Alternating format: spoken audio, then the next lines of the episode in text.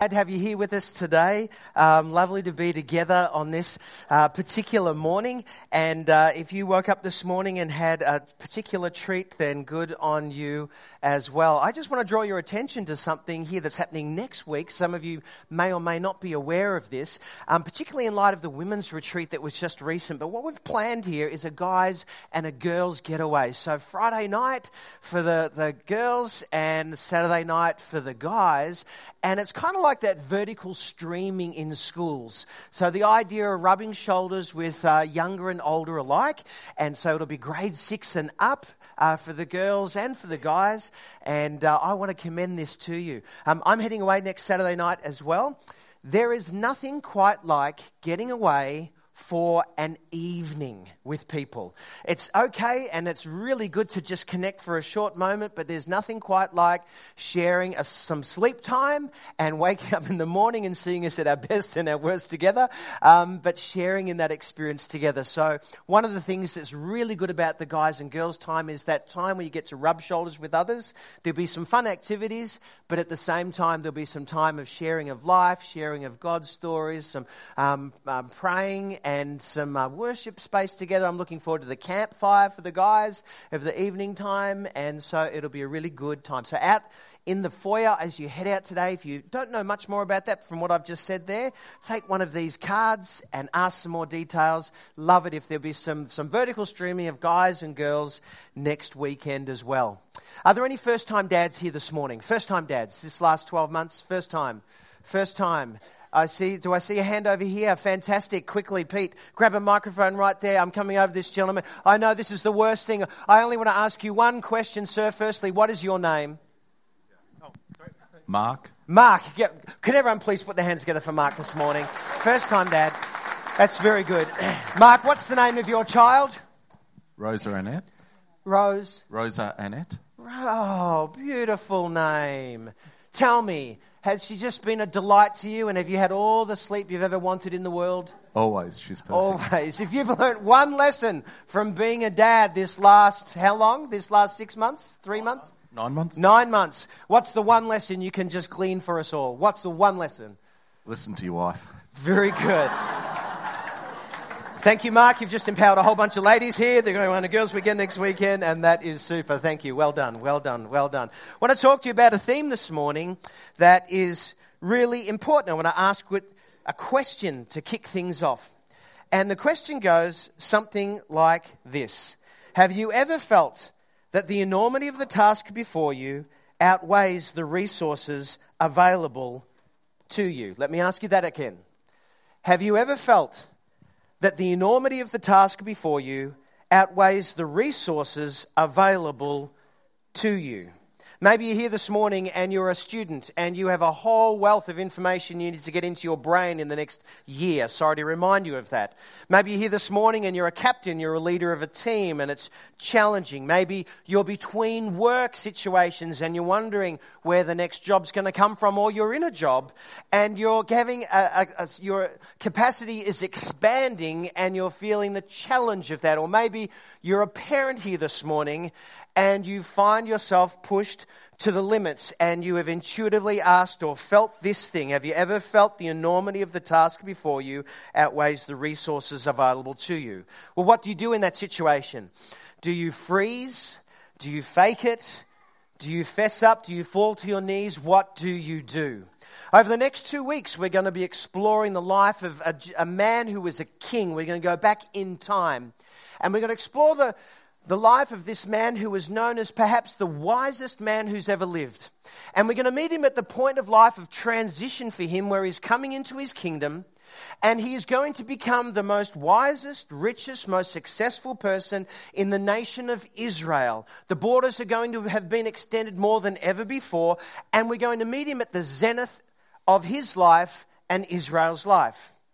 And the question I want to ask you this morning as we explore the life of the man by the name of Solomon is how will you listen to the lessons and the stories of his life? How will you apply the teaching that he's going to offer us? Because we are going to see him at his best and we're going to see him at his worst.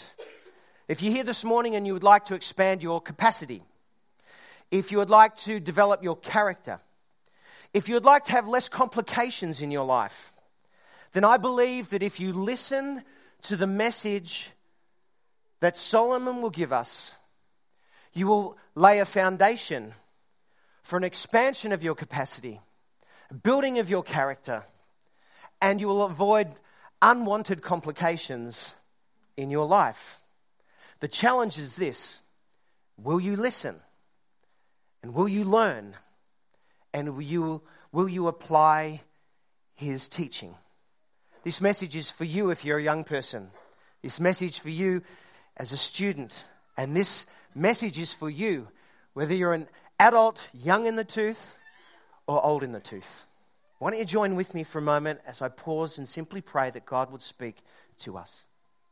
Father, in this place this morning, we're just aware of all the variation of complexities of life and different situations.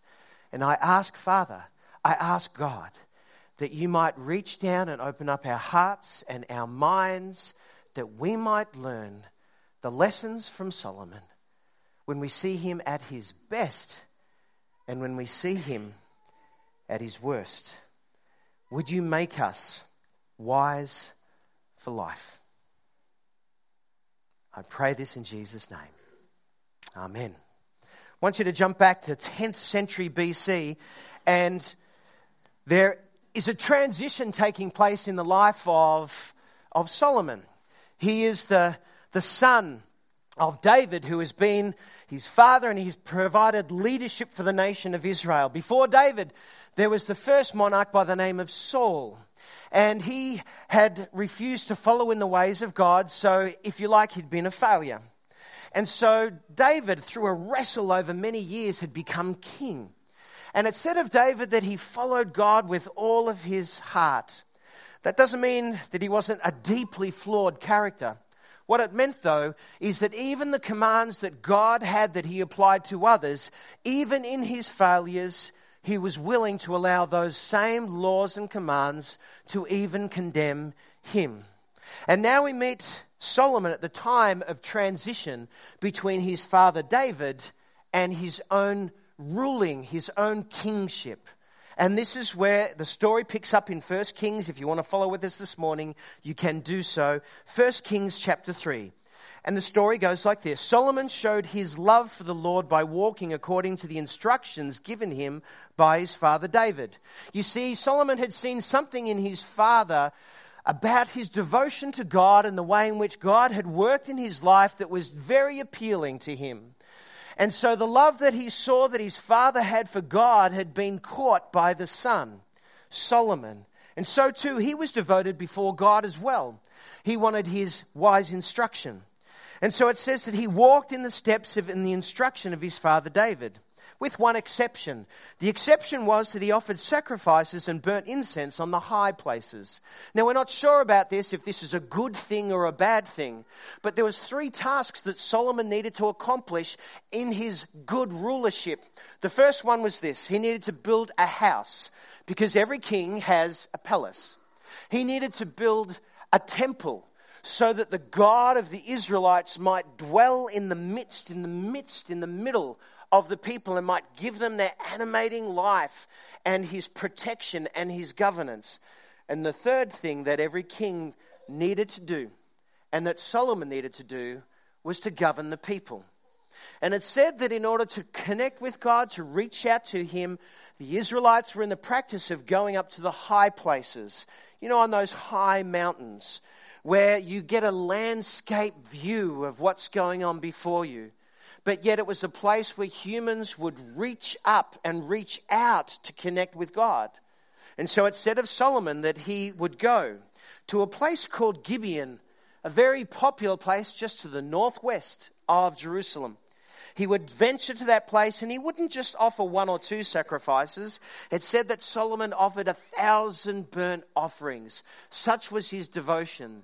Such was his desire to say, God, I want to ask of you and I want to worship you. So he would travel to the high places to do that task. The story goes on. At Gibeon, the Lord appeared to Solomon during the night in a dream. And God said to him, and made an offering to him that you and I would love every day of the week.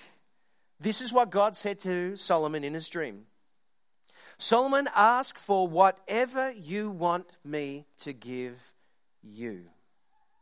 Whatever it is you want me to give you, I will give you. Now, could you imagine? God comes to you with a blank check, a golden handshake, and he says, Whatever it is that you want, I will give you. I wonder what that might be for you. If you were to ask God something this morning, what would it be? Would it be in relation to a relationship? A heartache? Would it be in relation to the task of the enormity of a task before you in a job? Or would it be something that springs to your mind instantaneously that said, I would like God to have it all? This was all on offer for Solomon. See, this is the moment when we're supposed to pause for a moment and ask ourselves, what's the nature of the mettle of this man who's going to lead God's people? This is the moment when in a dream, God comes and says, You can have whatever you like. What would you want? We get to see the character of the king and how he will govern. This here, if we could just pause for a moment, is accompanied by two backstories. The first backstory is of promise. You see, God had made a promise to Solomon's dad, David, that he would sit on a throne and rule. This is how it goes. In 2 Samuel, it says, When your days are over and you rest with your ancestors, he says to David, Solomon's father, I will raise up your offspring to succeed you, your own flesh and blood, and I will establish his kingdom. He is the one who will build a house for my name, and I will establish the throne of his kingdom forever. You see, in this moment when there's a transition in the life from father to son, we pause when God offers up the Uh, the invitation of getting anything because we wonder what kind of king this king will be. And the backstory is, is that he has been promised, David, his father, has been promised that God would raise up a line and a succession. And so this is being fulfilled. But this fulfillment also comes with a pain and a loss. The second backstory.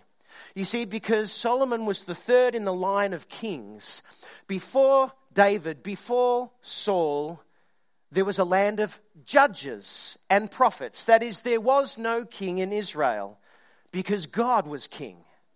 And at the time in which Samuel, the last judge or prophet, was coming to the end of his life, the elders of the Israelites came to, to Samuel and they said this to him You are old and your sons do not follow your ways. You see, they were corrupt and taking bribes on the side. Now appoint a king to lead us, such as all the other nations have.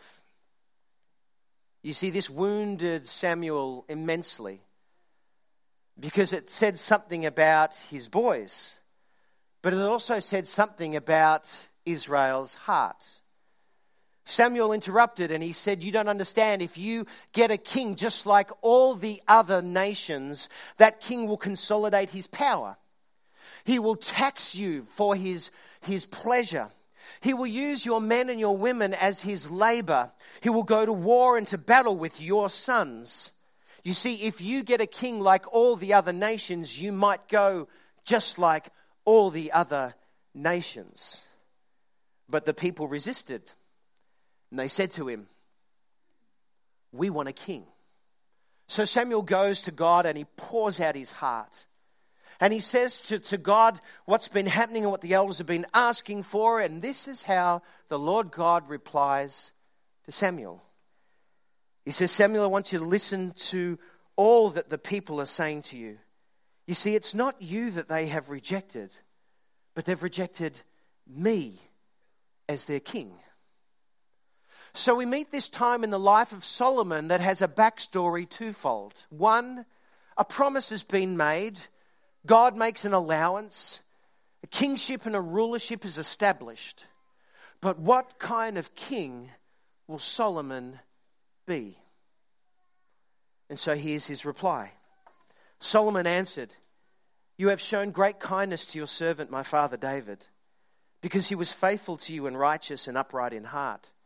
You have continued this great kindness to him, and you have given him a son to sit on his throne to this very day. You see, Solomon's dad, David, had his incredible flaws. He had a heart of devotion to return to God and to seek his ways and to honor him. And so Solomon continues Now, O Lord my God, you have made me king instead of my father David, but I am like a little child who does not know his way around. And here I am in the midst of your own chosen people, a nation so great and numerous that they cannot be counted. So this is what I ask for. When you ask for me, what is it that you would like, anything that you could grant me, this is what I ask for. God, creator, maker of all things, would you give me an understanding heart? The word there is a listening heart. God, would you give me a listening heart? Would you give me a listening heart to you? And would you give me a listening heart to your people so that I might know what they are sensing and feeling, the way that they should be led and governed? And would you give me a listening heart to you so that you might pour your character, that you might pour your ways, that you might in, in expand my capacity, that you may lay a foundation in my life so that I would know the difference between right and wrong. For who by himself is able to govern this great people of yours? Have you ever found that the demands that lie before you far outweigh the capacity that you see within you? Solomon did. And in his dream, he spoke to God and he said, I am not able to do this alone. I need you for everything. You see, Solomon was acutely aware of his smallness. And that made him even more abundantly aware of God's greatness. The challenge of life is that when we no longer see our smallness, but we feel we have gained greatness, what will we do? Solomon, at the very beginning of his life and his rulership and his kingship, he calls out to God in his smallness, not his insignificance, but his smallness, to a powerful God because he sees his greatness. And so this is the reply.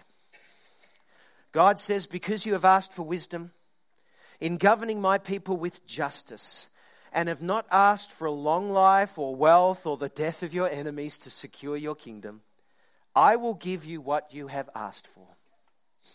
But Solomon, wait, there's more because of the wisdom and the life that people will see coming through you because of your closeness to me, other nations will see the way in which you govern your people, and the nations will come to you. They will experience me flowing through you such that other nations will come to you and they will bring you their wealth and they will bring you and ask for your wisdom which will be wisdom that's coming from me because your character will be shaped by me and you will become famous. I will give you a wise and understanding heart, such as no one else has ever had or will ever have. And I will also give you what you did not ask for riches and fame. No other king in all the world will be compared to you for the rest of your life because I can see Solomon that you see your smallness and you understand my greatness. Therefore, you are willing to receive all that I have for you. And this is how God concludes. He says, If you follow me and obey my decrees and my commands as your father David did, I will give you a long life. You see, this frame of the if then isn't characteristic such that God would say, if you don't obey me, I will turn my back on you. But it's kind of like one of those objects of reality, a truthism, if you like, a realism that looks far more like this God is more than willing to pour out his wisdom and his character into our hearts and minds if we would but just remember our smallness in relation to his greatness. Why?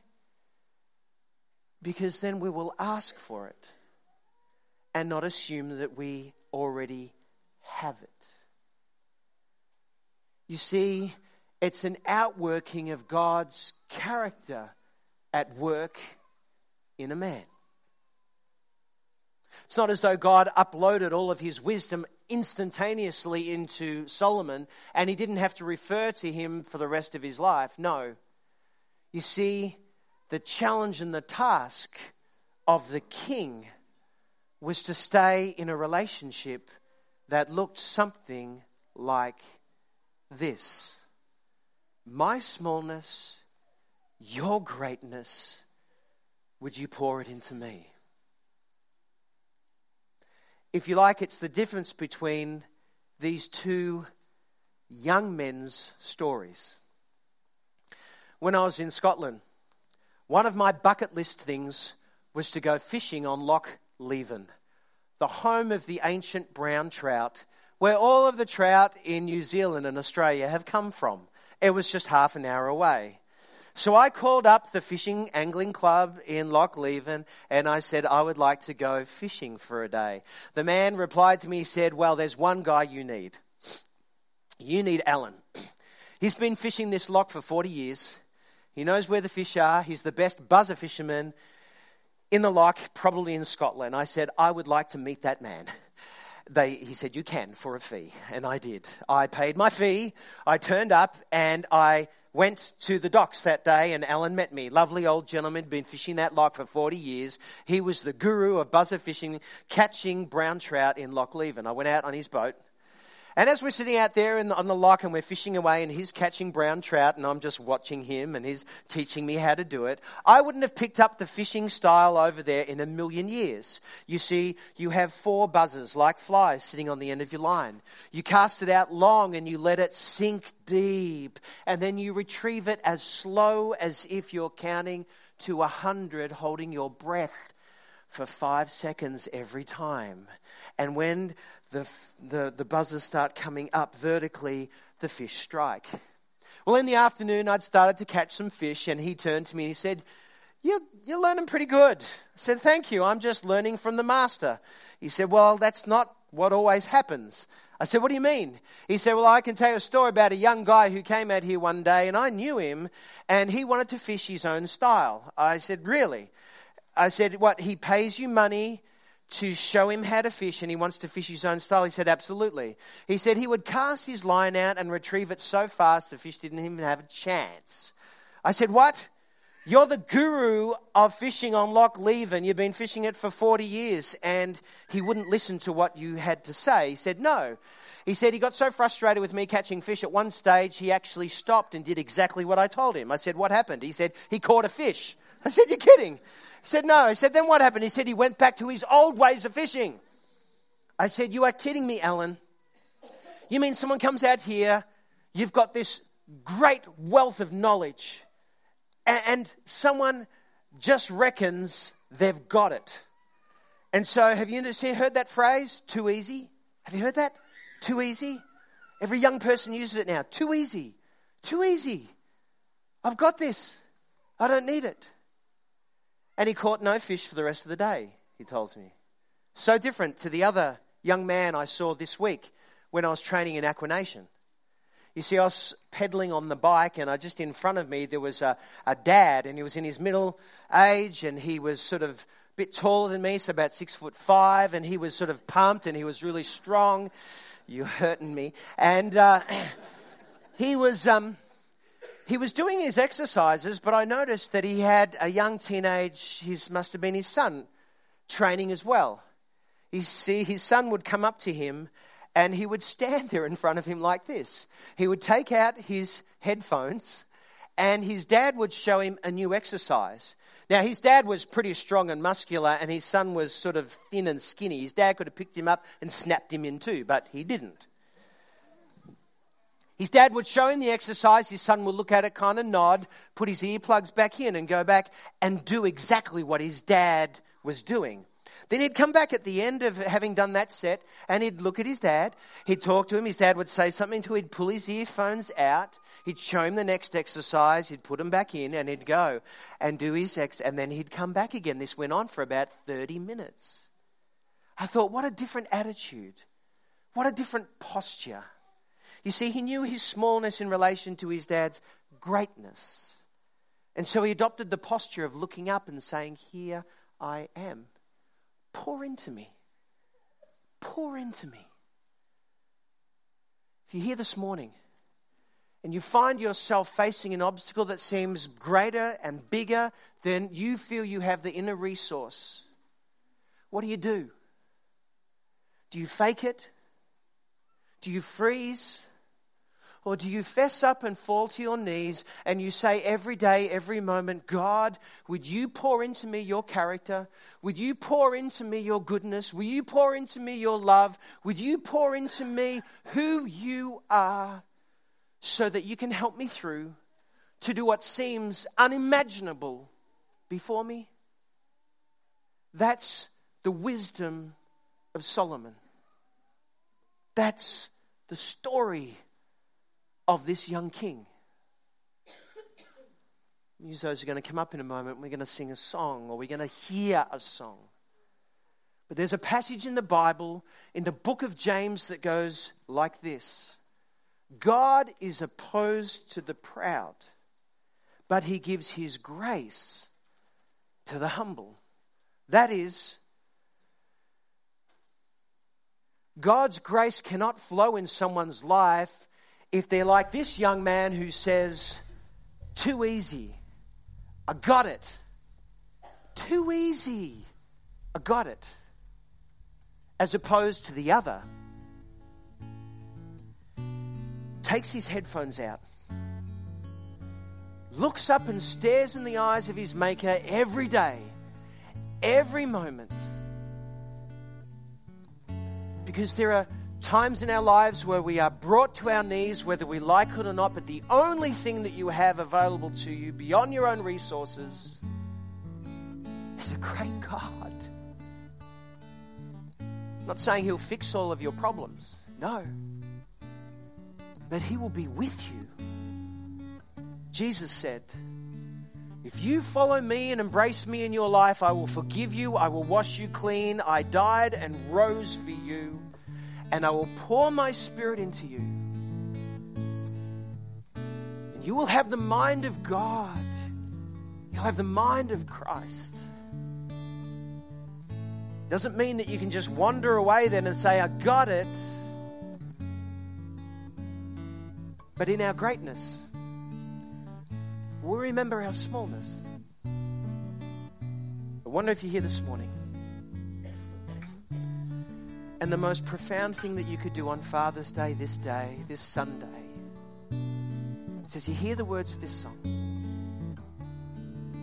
You might adopt a posture of opening up your hands and your heart and your mind. You say, God, would you give me your character in the midst of my turmoil? Would you increase my capacity when the mountain seems so great? God, would you help me to walk in your ways, even though I, there's times in which I want to do my own thing? Would you lay a foundation for my life? Stretches beyond my own capacity. And I believe that the God, the maker of heaven and earth, will nudge you, remind you, speak to you. So as you hear the words of this song, don't be proud. Don't be proud. Don't be proud. Lift up your hand. Call from your heart. Pray.